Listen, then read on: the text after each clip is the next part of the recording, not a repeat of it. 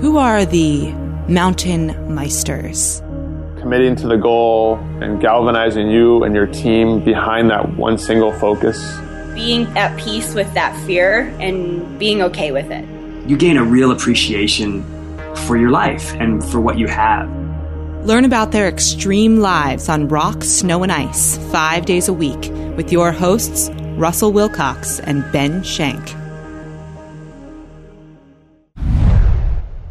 Welcome to Mountain Meister. This is Russell. Hey, everyone. Welcome. This is Ben. Today on the show, we have Phil Powers. Phil joined the American Alpine Club as executive director in May 2005.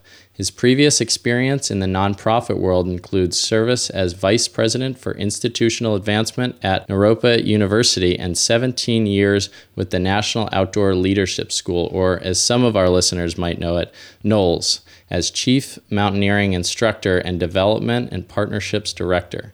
Phil has led dozens of expeditions to South America, Alaska, and Pakistan's Karakoram Range, including ascents of K2 and Gasherbrum II without supplemental oxygen. He continues to be an active climber and skier, lives with his wife and children in Denver, Colorado. Phil, thank you so much for coming on the show today. I'm glad to be here. Thank you, Russell. Thank you, Ben. Yeah, welcome, Phil. And for any of our listeners who aren't familiar with the American Alpine Club, it's a nonprofit. Unite a group of competent climbers and support healthy climbing landscapes. Phil, some of our listeners may not climb, and some of them may even be members of the American Alpine Club, but some of them may be interested in getting involved. Can you just give us a quick spiel on what the American Alpine Club offers to its members?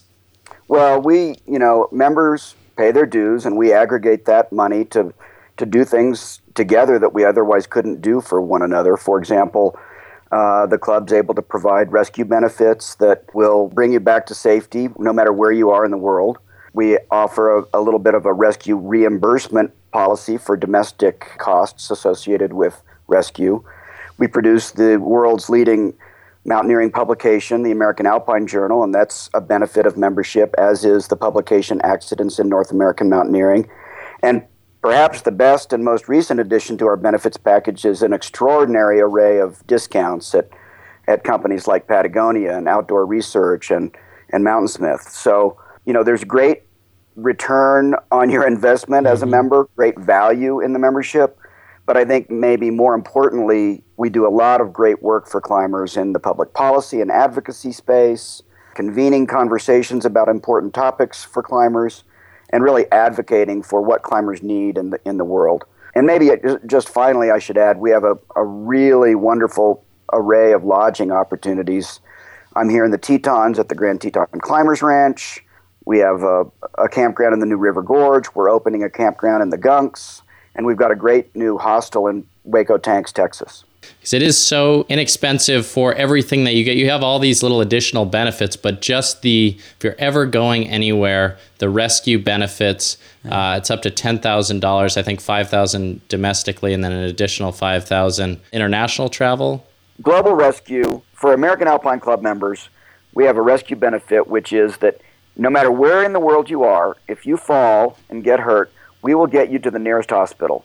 We'll make sure that happens, and we'll pay the first $5,000 of the bill, if there's a bill. Often in the United States, there's not a bill, and I think that's the way it should remain, because we don't want people scared to call for rescue because they are afraid they can't afford it. Yeah. But we'll pay the first $5,000 of the bill. You can also buy up to a more premium service if you're going to be traveling, in the remote parts of the world, like certain parts of Asia. And then we also have, in addition to that, a domestic rescue reimbursement program. So if there are costs associated with rescue that aren't covered by your health insurance or other methods, we can reimburse you for those costs. Well, that alone, I think, to me, is worth the, I think it's $80 for adults for the yearly membership. But check that out on our website. Yeah, absolutely. Over 10,000 members now, at least this is the most recent data that I found, 10 million in assets, which you obviously distribute through the programs, like you've said, development. And you have seen some really impressive growth lately, Phil. What do you attribute that to?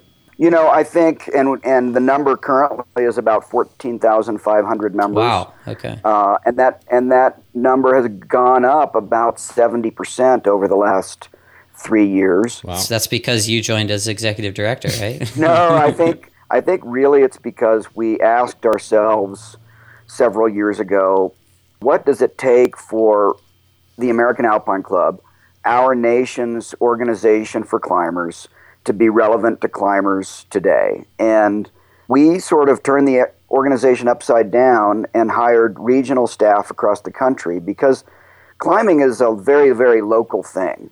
You know, we're a national organization, but climbers live in their hometowns, they climb at their local crags, they go to their local gyms, and we needed to make sure that we could be relevant in those local communities. So we hired staff to support our huge network of volunteers across the country, and we developed grants programs that allowed people to identify the problems in their local regions and solve them, whether that's using our Cornerstone Grant Program to solve conservation problems, or our Live Your Dream Grant Program to, you know, help young people take the next steps in their climbing careers.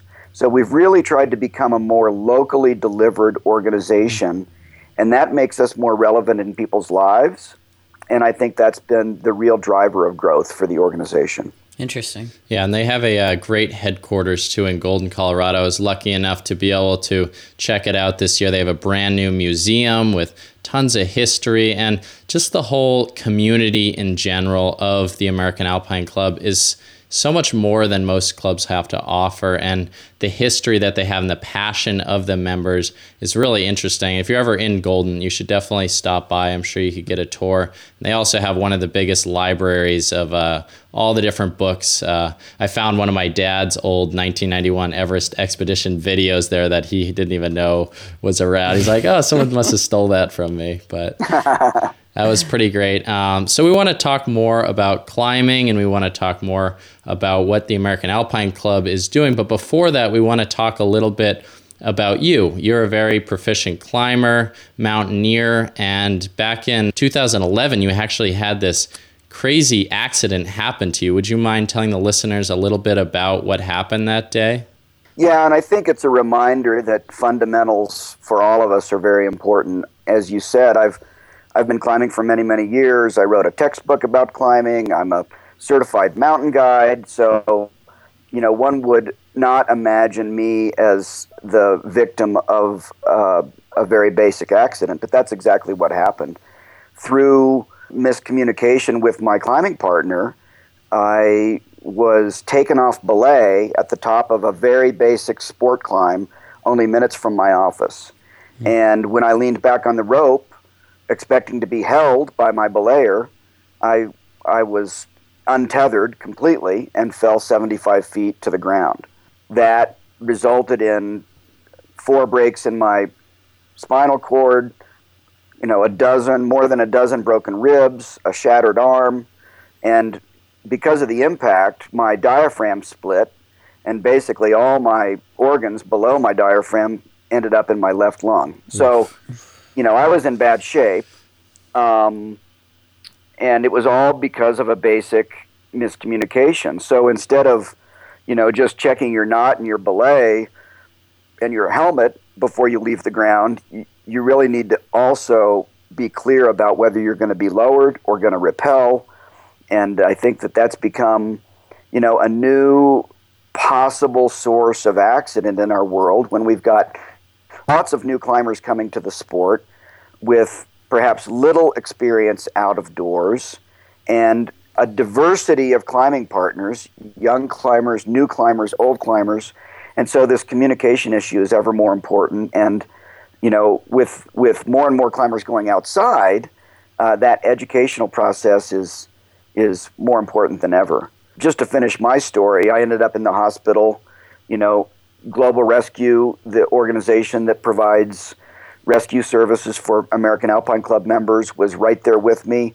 Not only do they help with rescue, but they consult with Johns Hopkins University on second opinions on medical care. So, you know, they were on the phone with my wife, making sure that the diagnoses and the operations that were going on were all just the right thing, and of course they were. And then, you know, they told me I'd be in the hospital for months and months, because by being in the bed for, say, 3 or 4 weeks recovering, I'd lose the ability to walk and, you know, have to go through rehab. But, you know, luckily for me, the hospital staff and my family were very supportive. And that very first day when I finally woke up from my sort of drugged stupor, I asked if I could get up and walk to try and stave off that atrophy. And I took a step or two that day and walked around the ICU a little bit the next day. And on day 15, I walked out and got in the car and we drove home. Wow. Quite the recovery. I just want to go back to the moments when the fall actually happened, because I want our listeners to understand that this wasn't some problem that developed over a few minutes. This was, everything was completely normal for you 5 seconds before the fall. And accidents can happen just like that. I'm going to try snapping into the microphone, see if it works. Yeah. Does that scare you now when you're climbing, to know that accidents can happen literally just like that? Well, that's not new information, right? Mm-hmm. I mean, anytime you're playing in the vertical world, whether it's an accident like the one I described, or a medical emergency, like, you know, on the streets would be fine because you'd fall to the ground and you'd recover, and that would be the end of that. If you're in the vertical space, falling to the ground is a big deal. So, you know, that's not new information, that accidents can happen in the blink of an eye. Mm-hmm. And it just goes to teach us all how important these very, very fundamental skills are, like an appropriate belay, like checking each other's knots, like communicating about how you're going to handle the end of the pitch or the end of the climb. These are all moments where a little deviation from practice, you know, can have a huge repercussion. Mm-hmm. Yeah, and you mentioned the growing sport of climbing, and a lot of that growth we've seen and I've heard has come from indoor climbing, and a lot of new gyms popping up, and then the challenges of transitioning those indoor climbers to outdoor climbers. As the American Alpine Club Executive Director, what do you see as the biggest challenges for you guys handling this extra growth? Yeah, I mean, the extra growth is coming from all directions. And certainly there are thousands of people learning to climb in the gyms. And then eventually some of those want to go outside and experience climbing outside. Others are coming straight to climbing outside for the first time. But climbing's become a much more popular thing in recent years. And, you know, when we surveyed our membership and climbers who weren't members last summer, safety and competency ranked very, very high on the list of concerns that our members thought we faced as a community. And we've identified that in our role as advocates for safe climbing and competent climbing, and for being as thorough and safe a community as we can be, we've come to believe that we need to play a role helping that initial climber learn the very basic skills that they need to learn, even at the most basic level, like what we call single pitch sport climbing.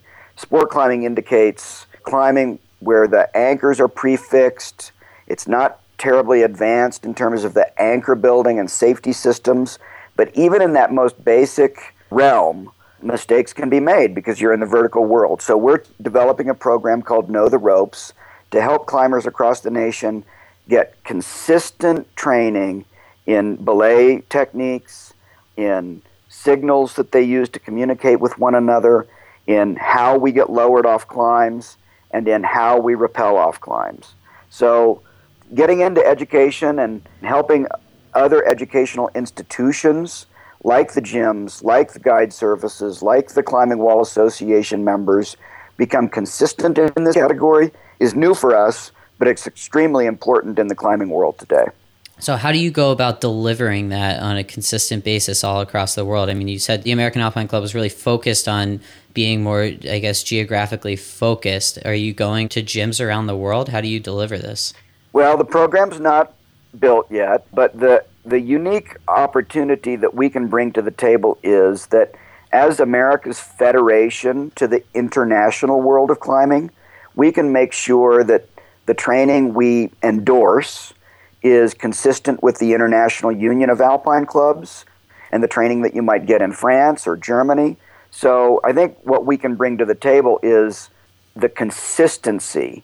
And so we are not going to reinvent the infrastructure of climbing education in America. We're just going to try and influence it so that the current infrastructure, the training that's going on in the gyms, the training that's being taught at the regional clubs, the training, for example, that's even being taught through the Boy Scouts or the YMCAs in America, can be brought into a consistent, fundamental curriculum so that everyone's learning effectively the same signal systems, the same belay techniques. So we'll use the infrastructures that are already there, but what we can do is influence those curricula so that they're all effectively the same at the most basic level. Mm-hmm. Yeah, how difficult is this challenge to really standardize things throughout a whole country? I think it's difficult, but you know, when I spoke to the Climbing Wall Association in May to a group of gym owners who are already teaching this effectively, but not necessarily consistently, the response was, we want this. We want you to deliver to us a consistent curriculum because we think it's important, and there's no other body out there right now who's willing to kind of step into this space and provide this consistency. The American Mountain Guides Association has done a great job with this in the category of guide training, but that's a much more elaborate version of consistent education. And what we need to do is to step into this more volunteer-driven, often amateur teaching space to provide this consistency. It's a big challenge. We've gotten a lot of financial support to get it started, most notably from Sterling Ropes. But I think we can meet this challenge. From a high level, when I hear about how you're delivering this, it sounds like it requires resources on your end. And from a member perspective, maybe I wouldn't want to see part of my dollar going towards something that's not necessarily supporting me, or is it supporting me? Well, I think it is supporting you, the member. I think a safe climbing community, I think safety in the climbing world helps us with our access issues to the public lands. It helps us with how we're perceived by the general population. It helps us in almost every way. But let me be clear, you know, the American Alpine Club is supported by the dues dollars of its members, but it's also supported by the philanthropic dollars of its donors. And a program like this is almost fully supported by the giving of organizations like Sterling Rope, of individual donors, and of many, many others. Yeah, I think I saw in an annual report that something like less than 30% of your revenues are actually from membership dues. Do I have that right? Which speaks to how much donation there is and how much support there is from that end. Yeah, it varies a little bit from year to year, but I would say, generally speaking, about 2/5 of our annual revenues are dues. Mm-hmm. About 2/5 of our annual revenues are donations, and a little bit of endowment income. Mm-hmm. And then the remainder is earned income through our online store or our lodging facilities. Mm-hmm. Yeah, this is an interesting conversation. I want to back up a little bit just because, I mean, you have this super busy job. You're the executive director for one of the biggest alpine clubs in the world almost, but you also have been to K2, you've made successful ascents there, you've gone to Gasherbrum II, which is also in the top, it's an 8,000 meter peak, which there are only 14 of those. It just seems like you have so many things on your plate. Do you see future adventures for you in the outdoors, more than just kind of local climbing? Well, I had a really fun career climbing around the world on 8,000 meter peaks like you mentioned, or big rock walls like Lukpilla Rock in Pakistan, or big alpine walls like the Washburn Face on Denali, or honestly, in a slightly more fun category, just doing a lot of rock climbing. And I still do a lot of rock climbing. I don't see for myself big international climbing adventures on the horizon. I've got 4 great kids. I've got a busy job, as you say. I also own Jackson Hole Mountain Guides up in the Tetons. So I've got plenty to do and plenty of ways to have fun skiing and climbing around Colorado. So I think that the big expedition days are behind me, but the rock climbing days sure aren't. So I have, a question a little bit related to that, which I think will apply to a lot of listeners' lives, including Russell and mine. And, you know, we've noticed that when you do have to balance a lot of different things, there's an opportunity cost involved. You know, every minute that Russell and I aren't spending on this podcast that's being devoted to something else, you almost get this feeling of guilt. How do you balance your time and make sure that everything is appropriately getting the attention it needs? You know, I think a lot of people try to manage their life to arrange for a thoughtful balance between home life and avocation and work. For me, that's all a very integrated thing. Mm-hmm. My friends are also people that are involved with the club. My family like to get out climbing and skiing. So you could argue I'm always working. Mm-hmm. I would argue I'm always having fun. So I don't feel like it takes that much attention for me to get everything done and also live a healthy life that includes my family. So it feels very integrated to me. Yeah. Do you think that this sort of lifestyle was just lucky that you came across it, or as a child was it pretty much brought upon you? No, I mean, I grew up in Oklahoma. My parents weren't particularly outdoorsy people. I started climbing by being introduced to it through my school at the age of 14. And I wouldn't say I was a very avid climber in those younger years, but I pursued it along with high school sports and college sports and things like that. So, you know, I did fall in love with the mountains and climbing. And I pursued a career with the National Outdoor Leadership School, and that really provided a way for me to continue being a very, very active climber, both teaching it and then doing it on my own. And then I did end up working for Naropa University for a number of years and was pretty much out of the climbing space, and then was lucky enough to be able to apply for and get this job with the American Alpine Club.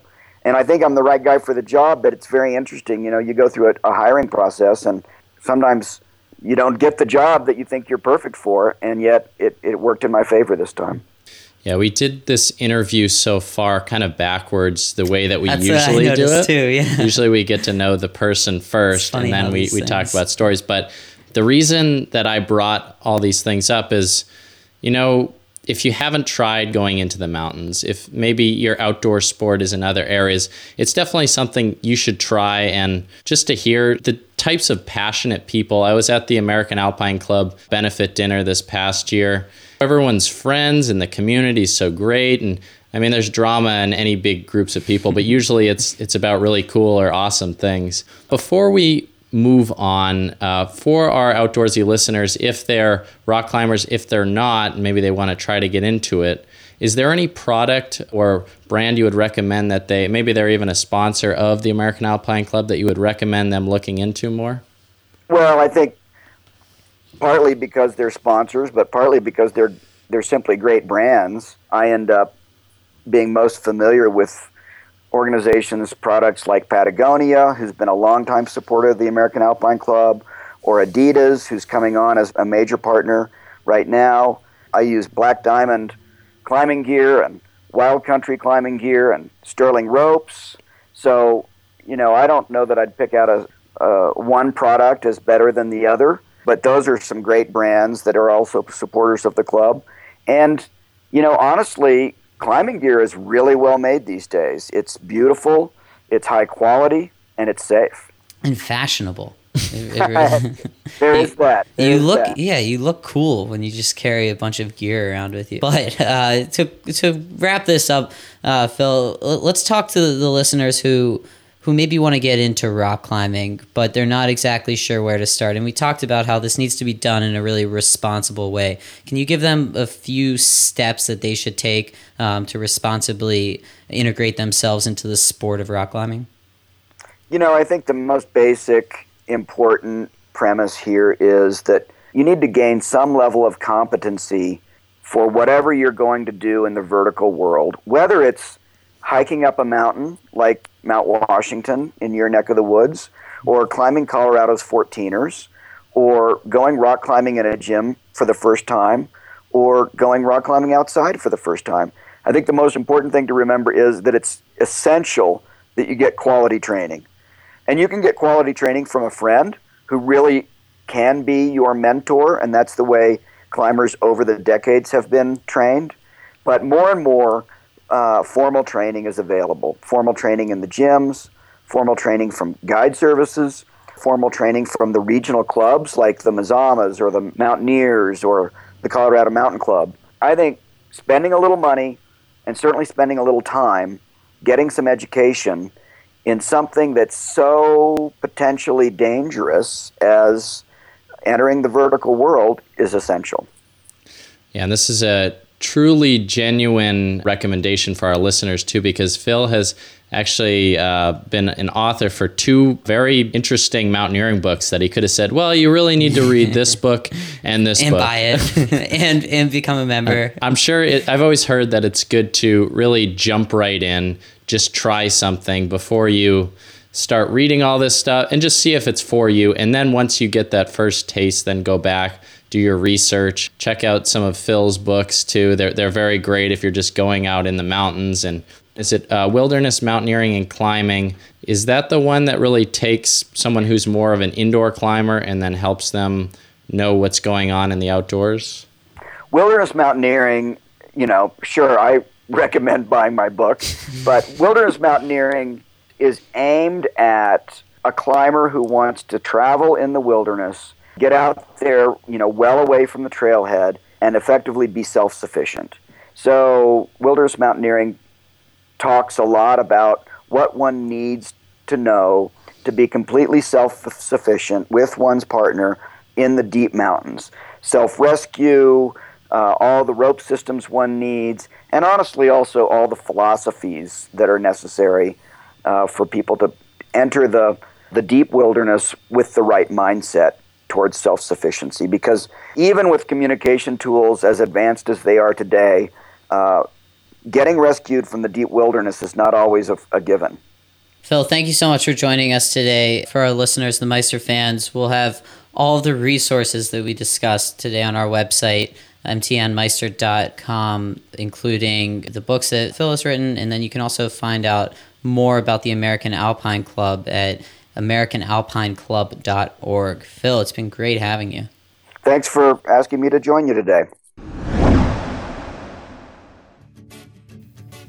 Meister fans, I have some great news. This is the last week where Russell will be gone on his vacation. He'll be back next week for all of the episodes. I'm looking forward to it. I'm sure you are too. Today is also the last day where you can have a chance to win a free tub of Acclimate. Just send us a picture of where you listen to Mountain Meister, whether it's on your walk to work, or you're walking the dog, or you're walking around at the gym. Just send us a picture of where you listen to Mountain Meister, and I will pick my personal favorite.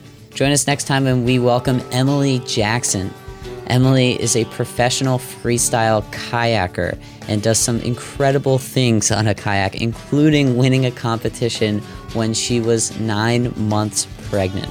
We're going to ask her what she was thinking and how she did it next time. Join us then.